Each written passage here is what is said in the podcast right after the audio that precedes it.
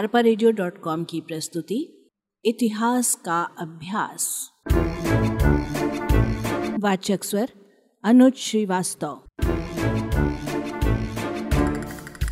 मध्यकालीन भारत एवं विश्व मध्य युग में चीन। राजनीतिक घटनाक्रम। ईसा की सातवीं शताब्दी के आरंभ में चीन पर ताड़ राजवंशों का शासन था। इस राजवंश ने चीन को कुशल प्रशासन दिया। राज्य सेवा के लिए पुनः प्रतियोगिता परीक्षाओं की शुरुआत की। धर्म के मामले में उदार नीति अपनाई गई और वाणिज्य व्यापार को उन्नत बनाया गया। ताड़ राजवंश के शासन 618 से 909 ईस्वी के बाद लगभग 300 साल तक सूंड राजवंश ने शासन किया। उसके बाद करीब 100 साल तक चीन में मंगोलों ने शासन किया। उस समय एशिया और यूरोप के अनेक भागों पर मंगोलों की धाक जम गई थी। उनके शासनकाल में चीन में विज्ञान और संस्कृति का विकास जारी रहा। मंगोलों के शासन के बाद चीन में लगभग 300 वर्षों तक मिडवंश के राजाओं ने राज किया। सन 1665 में मंचू जाति के लोगों ने चीन पर अधिकार कर लिया। इस जाति के राजा सन 1911 ईस्वी तक चीन में शासन करते रहे। मध्यकालीन चीन के राजनीतिक इतिहास का इतना महत्व नहीं है, जितना कि उसकी संस्कृति तथा उपलब्धियों का है। वस्तुतः छठी शताब्दी से, जबकि चीन पर साम्राज्यवादी आधिपत्य कायम हुआ 19वीं शताब्दी तक के लंबे समय के दौरान चीन की सर्वतोमुखी उन्नति प्रायः लगातार होती रही। कृषि, शिल्प, व्यापार और वाणिज्य। इस समय जनता मुख्य रूप से खेती पर निर्भर थी। अधिकांश लोग चावल, ज्वार, बाजरा, चाय और गन्ने की खेती करते थे। रेशम का उत्पादन बढ़ा। राजाओं का ध्यान सिंचाई के साधनों को विकसित करने पर रहता था। बहुत सी नहरों और बांधों का निर्माण हुआ। रहट का आविष्कार होने पर उन खेतों में पानी पहुँचाया जा सका, जिनका धरातल नहरों के धरातल से ऊँचा था। मध्यकाल चीन एवं विश्व। हान वंश के राज्यकाल में भी चीन के विदेशी व्यापार का पर्याप्त महत्व था। इस काल में पहले की अपेक्षा उसकी अधिक उन्नति हुई। चीनी वस्तुएँ विशेष रूप से रेशम, चीनी मिट्टी के बर्तनों और कागज़ की मांग देश में बढ़ी। चीनी मिट्टी के बर्तन चीन की वस्तुओं में विशेष स्थान रखते हैं। वे अपनी उत्तम गुणवत्ता और कलात्मकता के लिए प्रसिद्ध हैं। चीन का व्यापार वियतनाम हिंदेशिया भारत, मध्य एशिया, ईरान, बिजेंटाइन साम्राज्य और अन्य बहुत से देशों के साथ होता था, जिस मार्ग से काफिला मध्य एशिया, ईरान और बिजेंटाइन साम्राज्य तक जाता था, वो बड़ा रेशम मार्ग कहलाता था। चीन के व्यापारिक नगर या तो समुद्र तट पर स्थित थे या व्यापारिक मार्गों पर। चीन मसाले, चंदन की लकड़ी, हाथी दांत और बारीक कपड़ों का आयात बड़ी मात्रा में करता था। देश का धन विदेश न जाए, इसलिए सूंड शासकों ने कागज़ के नोट चलाए। वास्तविक मुद्रा के स्थान पर कागज़ के नोटों का प्रचलन आजकल कहीं आश्चर्य की बात नहीं। किंतु जब चीनियों ने कागज़ के नोटों का प्रचलन शुरू किया, तब किसी भी देश में उनका प्रचलन नहीं था। पंद्रहवीं शताब्दी के पश्चात मिड वंश के शासकों ने विदेश व्यापार को प्रोत्साहित नहीं किया। उन्होंने अपने देशवासियों को स्वतंत्र रूप से विदेश जाने की अनुमति नहीं दी। विदेशी व्यापार कैंटन बंदरगाह से ही हो सकता था। विदेशों से संपर्क स्थापित करने पर प्रतिबंध लग जाने से चीन की उन्नति में बाधा पड़ी। मध्य युग में साधारण व्यक्तियों का जीवन आमतौर पर बहुत कठिनाई भरा था। अपना सारा समय खेतों पर काम करने में वो बिताते थे। उनकी उपज का बड़ा भाग कर वसूल करने वाले अधिकारी ले लेते थे। उन्हें अपना निर्वाह करने के लिए मजदूरी करनी पड़ती थी। वे किले और महलों के निर्माण में मजदूर के रूप में लगाए जाते थे। मध्य युग में बड़ी बड़ी जमींदारियाँ बड़े सरकारी, बड़े सैनिक अधिकारियों के हाथों में आ गईं। वे किसानों की उपज का दो तिहाई भाग ले लेते थे। यदि फ़सलें खराब हो जाती तो हज़ारों किसान भूखे मर जाते थे। कभी कभी किसान उनके क्रूर व्यवहार के विरुद्ध विद्रोह कर देते थे। चीन के धनी निवासी शानदार कोठियों में भोग विलास का जीवन बिताते थे। वे काम करने से घृणा करते थे। उनकी कुछ विचित्र आदतें भी थीं, जैसे कि वो उंगलियों के नाखून बहुत बढ़ा लेते थे और उन पर चांदी का पत्थर मढ़वा लेते थे। कला और विज्ञान के क्षेत्र में चीनियों की उपलब्धियाँ। जन साधारण का जीवन बहुत दुखमय होने पर भी मध्यकाल में चीन में मानव ने अनेक क्षेत्रों में उन्नति की। अत्यंत प्राचीन काल में चीन के निवासी चुंबक पत्थर के चुंबकीय गुण जानते थे। मध्य युग में उन्होंने कुतुबनामा बनाने में इस ज्ञान का प्रयोग किया। इसमें पानी पर तैरती हुई मछली के आकार के लोहे की कील लगाई जाती थी। जिसमें चुंबकीय आकर्षण शक्ति होती है। इसी काल में चीनियों ने बारूद का आविष्कार किया। ये उनकी दूसरी महान उपलब्धि थी। ये बारूद को अग्नि औषधि कहते थे और इनका प्रयोग आतिशबाजी के लिए करते थे। चीन में बारूद का आविष्कार दसवीं सदी में हुआ।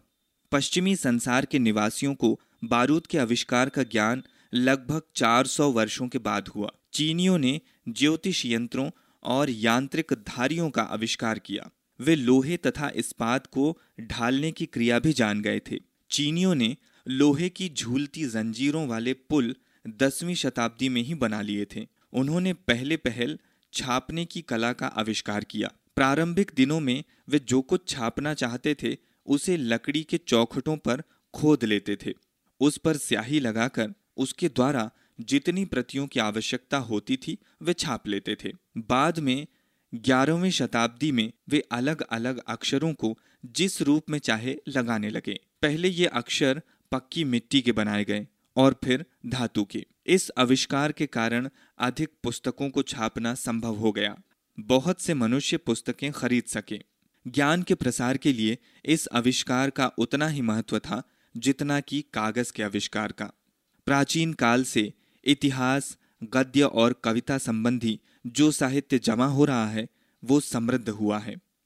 चीनी लिपि को लिखने के लिए ब्रश, कागज़ और रेशम के प्रयोग के कारण चित्रकला की काफ़ी उन्नति हुई।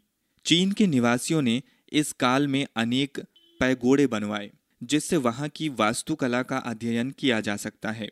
बौद्ध धर्म के प्रचार से मूर्ति कला का काफ़ी प्रोत्साहन हुआ। संभवतः बौद्ध स्तूप की संकल्पना चीनी वास्तुकला से प्रभावित है। एक जमाने में चीन में बौद्ध धर्म का इतना प्रचार हो गया कि वो चीन का मुख्य धर्म हो गया था। किंतु कन्फ्यूशियस के धर्म के पुनः स्थापित होने पर बौद्ध धर्म अपेक्षाकृत कम लोकप्रिय हो गया। धर्म और विशेषकर पूर्वजों की पूजा का इस काल में चीन निवासियों के जीवन में महत्वपूर्ण स्थान था। मध्य युगीन जापान। राजनीतिक घटनाक्रम। एशिया के इतिहास में जापान का अलग वैशिष्ट्य है। यूरोप की साम्राज्यवादी शक्तियाँ जापान पर कब्जा नहीं कर पाई। जापान ही एशिया का पहला देश था जिसने आधुनिक उद्योगों के विकास का मार्ग अपनाया। वो साम्राज्यवादियों के चंगुल से बच निकला और साम्राज्यवादी देश बन गया। जापानी इतिहास की अपनी कई विशेषताएँ हैं। जापान सैकड़ों छोटे द्वीपों से बना है, जिनमें चार प्रमुख द्वीप हैं। होन्शु क्यूशु, शिकोकू और होकैको। जापानी द्वीपों और एशिया के मुख्य भूमि के बीच करीब 150 किलोमीटर का अंतर है। इस अंतर ने जापान और पड़ोसी देशों के बीच संपर्कों में बाधा नहीं डाली, लेकिन इसके कारण जापानी लोग लंबी अवधियों तक अपने को शेष दुनिया से अलग रख पाए। ईसा की करीब सातवीं शताब्दी में जापान की राजधानी टोक्यो बनी और ये नगर आगे के एक हज़ार से भी अधिक सालों तक जापान के सम्राटों का निवास स्थान बना रहा। परंतु वास्तविक सत्ता एक अभिजात परिवार के हाथों में रही। बारहवीं शताब्दी के अंतिम सालों में जापान में शोगुन नामक एक नई राजनीतिक सत्ता आई। शोगुन या जनरल जापानी सेना जापानी सेना के अध्यक्ष बने। ये शोगुन जापान के ऊपर शासन चलाते थे और सम्राट राजधानी टोक्यो में रहता था। शोगुन का पद पैतृक हो गया। अठारह ईस्वी तक शोगुन ही जापान के वास्तविक शासक थे। जापान के इतिहास का अगला महत्वपूर्ण दौर सत्रहवीं शताब्दी के आरंभ में तोकुगावा यासु के शोगुन बनने पर शुरू हुआ। वो तोकुगावा राजवंश का संस्थापक था। सामाजिक और आर्थिक दशा। जापान का राजनीतिक विकास मुख्यतः भू संपत्ति पर अधिकार के लिए हुए संघर्षों के साथ जुड़ा रहा। आरंभिक काल में बड़ी संख्या में निजी जागीरें थीं, जिन पर दास कृषि कार्य करते थे। जागीरदारों को केंद्रीय सरकार को कर नहीं देने पड़ते थे। राजा भी बड़े भूभाग का मालिक था। मगर भारी करों के बोझ के कारण किसानों ने राज्य की इन जमीनों का त्याग कर दिया था। तब राज्य ने अपनी ज़मीन समुराई नामक योद्धाओं में वितरित कर दी। ये समुराई कुछ पश्चिमी यूरोप में नाइटों जैसे थे। इस प्रकार जापानी समाज में भूस्वामियों के विभिन्न समूहों का उदय हुआ। बौद्ध विहार भी बड़ी बड़ी जागीरों के मालिक थे। किसान ज़मीन के साथ जुड़े हुए थे और उसे छोड़ नहीं सकते थे। किसान खेती के साथ जुड़े हुए थे, इसलिए उनकी स्थिति कृषि दासों जैसी हो गई। तुकुगावा शोगुनों ने जापानी समाज को एक कठोर अधिक्रम से संगठित किया। सबसे ऊपर यहाँ वंश परंपरा थी। सबसे ऊपर समुराई योद्धा थे, मगर समुराई वस्तुतः एक मिला जुला समुदाय था, जिसमें दाइम्यून्स शासन के अधिकारी और सामान्य सैनिक शामिल थे। समुराइयों को सिद्धांततः विशेषाधिकार मिले हुए थे, परंतु उनमें जो सामान्य सैनिक थे, वे विशेषाधिकारों से प्रायः वंचित थे। उनका कोई स्वामी नहीं होता था। उनकी दशा दयनीय होती गई। इस अधिक्रम में दूसरा क्रम किसानों का था। उनका भयंकर उत्पीड़न होता था। उन्हें कर और लगान देने के अलावा अपने सरदार की बेगारी भी करनी होती थी। अधिक्रम में दस्तकार और कारीगर तीसरे क्रम पर थे। आखिरी समुदाय व्यापारियों का था। उद्योग और व्यापार में वृद्धि हुई। तो समाज में व्यापारियों की वास्तविक हैसियत भी बढ़ गई। शिल्पों और उद्योग के साथ साथ उनके शहरों का भी विकास हुआ। अंतरद्वीपीय और विदेशीय व्यापार में वृद्धि ने भी शहरों और नगरों के विकास में योगदान दिया। तांबे के सिक्के चलाए गए और मुद्रा चलन बढ़ा। इस काल में जापान प्रमुख रूप से ताम्र, अयस्क, सोना और चांदी का निर्यात करता था। ताकुगावा के शासनकाल में राज्य ने विदेश व्यापार को अपने हाथों में लिया था, परंतु उन्होंने शेष दुनिया से अलग रहने की नीति अपनाई। उसने किसी भी व्यक्ति को जापान से बाहर जाने नहीं दिया। विदेशियों को देश से निकाल दिया। केवल कुछ डच व्यापारियों को ही रहने की अनुमति दी। इस तरह जापान शेष दुनिया से लगभग पूरी तरह कटा रहा। संस्कृति और धर्म। आरंभिक काल में चीनी सभ्यता ने जापानी जीवन के अनेक पहलुओं को प्रभावित किया। प्राचीन काल से ही दीर्घकालीन चीनी प्रभाव को जापानी लिपि में देखा जा सकता है। जापानी भाषा चीनी भाषा से काफ़ी भिन्न है। जापानियों द्वारा इस लिपि को 400 ईस्वी के आसपास अपनाया गया, मगर इसमें उन्होंने ध्वनि संकेतों, अक्षरों को भी जोड़ा। आरंभिक जापानी साहित्य भी चीनी साहित्य से प्रभावित था। परंतु व्याख्यानों, इतिहासों और कविताओं के लेखन के साथ शनैह शनैह विशिष्ट जापानी साहित्य का विकास आरंभ हुआ। अभिजात परिवारों की महिलाओं ने काव्य और उपन्यास लिखे, जो खूब प्रसिद्ध हुए। मध्य युगीन जापानी साहित्य की विशिष्ट उपलब्धि है कु नामक काव्य शैली जिसमें सत्रह अक्षरों की छोटी छोटी कविताएँ लिखी जाती थीं।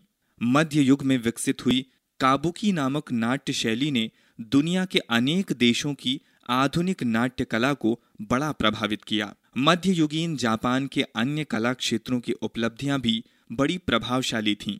वास्तुकला, चित्रकला, संगीत, नृत्य और मिट्टी के पात्र, लाख की वस्तुएँ आदि बनाने में जापानी कलाकार और कारीगर बड़े कुशल थे। जापान के प्राचीन धर्म को शिंतो कहते हैं। इस धर्म की प्रमुख विशेषता है प्राकृतिक शक्तियों की पूजा। जापान में बौद्ध धर्म चीन से कोरिया के रास्ते छठी शताब्दी के आरंभ में पहुँचा और आगे की शताब्दियों में ये खूब फला फूला। बीच की कुछ अवधि में इसने शिंतो धर्म को लगभग मिटा ही दिया था। जापानी संस्कृति के विकास में बौद्ध धर्म ने महत्वपूर्ण भूमिका अदा की है। जापानी कला और विहारों, मंदिरों तथा मूर्तियों के निर्माण पर बौद्ध धर्म की गहरी छाप पड़ी है। बौद्ध मंदिरों के निर्माण में अत्याधिक धन खर्च किया गया। नारा में आठवीं शताब्दी में निर्मित एक बौने मंदिर का एक कक्ष करीब पंचानवे मीटर लंबा और पचपन मीटर चौड़ा है और पचास मीटर ऊँचा था। इस मंदिर में स्थापित बुद्ध की कांसे की मूर्ति करीब दस मीटर ऊँची है। ईसाई धर्म ईसाई धर्म जापान में इकसठवीं शताब्दी में पहुँचा और थोड़े समय में ही अनेक जापानी इसके अनुयायी बन गए। तोकुगावा शासक ने जापान को शेष दुनिया से अलग रखने की नीति बनाई थी। उन्होंने सत्रहवीं शताब्दी के आरंभ में इस धर्म पर प्रतिबंध लगा दिया। अनेक ईसाई मारे गए और दूसरों को धर्म परिवर्तन करने पर मजबूर किया गया। मध्ययुगीन जापानी लोगों की सांस्कृतिक उपलब्धियों ने आधुनिक जापानी संस्कृति के विकास के लिए पृष्ठभूमि तैयार की थी। लेकिन जापान की सामाजिक एवं आर्थिक व्यवस्था उत्पीड़न पर आधारित थी। ये नीति जापान के अनेक शासकों द्वारा अपनाई गई। अलगाव की नीति ने जापान की सामाजिक, आर्थिक और राजनैतिक व्यवस्थाओं पर अनेक घातक प्रभाव छोड़े। संसार के सभी देशों में मध्य युग एक ही समय नहीं आया। यूरोप और पश्चिमी देशों में मध्य युग 500 ईस्वी से 1500 ईस्वी तक समझा जा सकता है। कहा जा सकता है कि पूर्व के देशों में, मध्य युग, पश्चिमी देशों में इसकी समाप्ति के बाद भी चलता रहा। इस काल में कलाओं के विकास में काफ़ी प्रगति हुई। अनेक जनगणों का सम्मिश्रण हुआ और संस्कृतियों के पारस्परिक समन्वय से सभी संस्कृतियाँ समृद्ध हुईं। इस काल में अरब की सभ्यता सबसे अधिक विकसित थी। अरब सभ्यता में ज्ञान वृद्धि में महान योगदान दिया। यूरोप में इस ज्ञान का प्रसार वहाँ हुए पुनर्जागरण का एक महत्वपूर्ण कारण था। स्मरणीय बिंदु। कला और विज्ञान के क्षेत्र में चीनियों की उपलब्धियाँ। मध्यकाल में चीनियों ने अनेक क्षेत्रों में उन्नति की, उन्होंने कुतुबनुमा बनाया। इसमें पानी पर तैरती हुई मछली के आकार के लोहे की कील लगाई गई, जिसमें चुंबकीय आकर्षण शक्ति होती थी। चीन में बारूद का आविष्कार दसवीं सदी में हुआ। संस्कृति और धर्म। चीन एवं जापान में आरंभिक काल में चीनी सभ्यता ने जापानियों के जीवन के अनेक पहलुओं को प्रभावित किया। जापान में प्राचीन धर्म को शिंतो कहते हैं। इस धर्म की मुख्य विशेषता है प्राकृतिक शक्ति की पूजा। जापान में बौद्ध धर्म कोरिया के रास्ते से छठी शताब्दी के आरंभ में पहुँचा। मध्ययुगीन जापान की कला के अन्य क्षेत्रों की उपलब्धियाँ भी बड़ी प्रभावशाली हैं। वास्तुकला, चित्रकला, संगीत, नृत्य, वस्त्र, लाख की वस्तुएँ आदि बनाने में कारीगर बड़े कुशल थे। अरपा की प्रस्तुति, इतिहास का अभ्यास।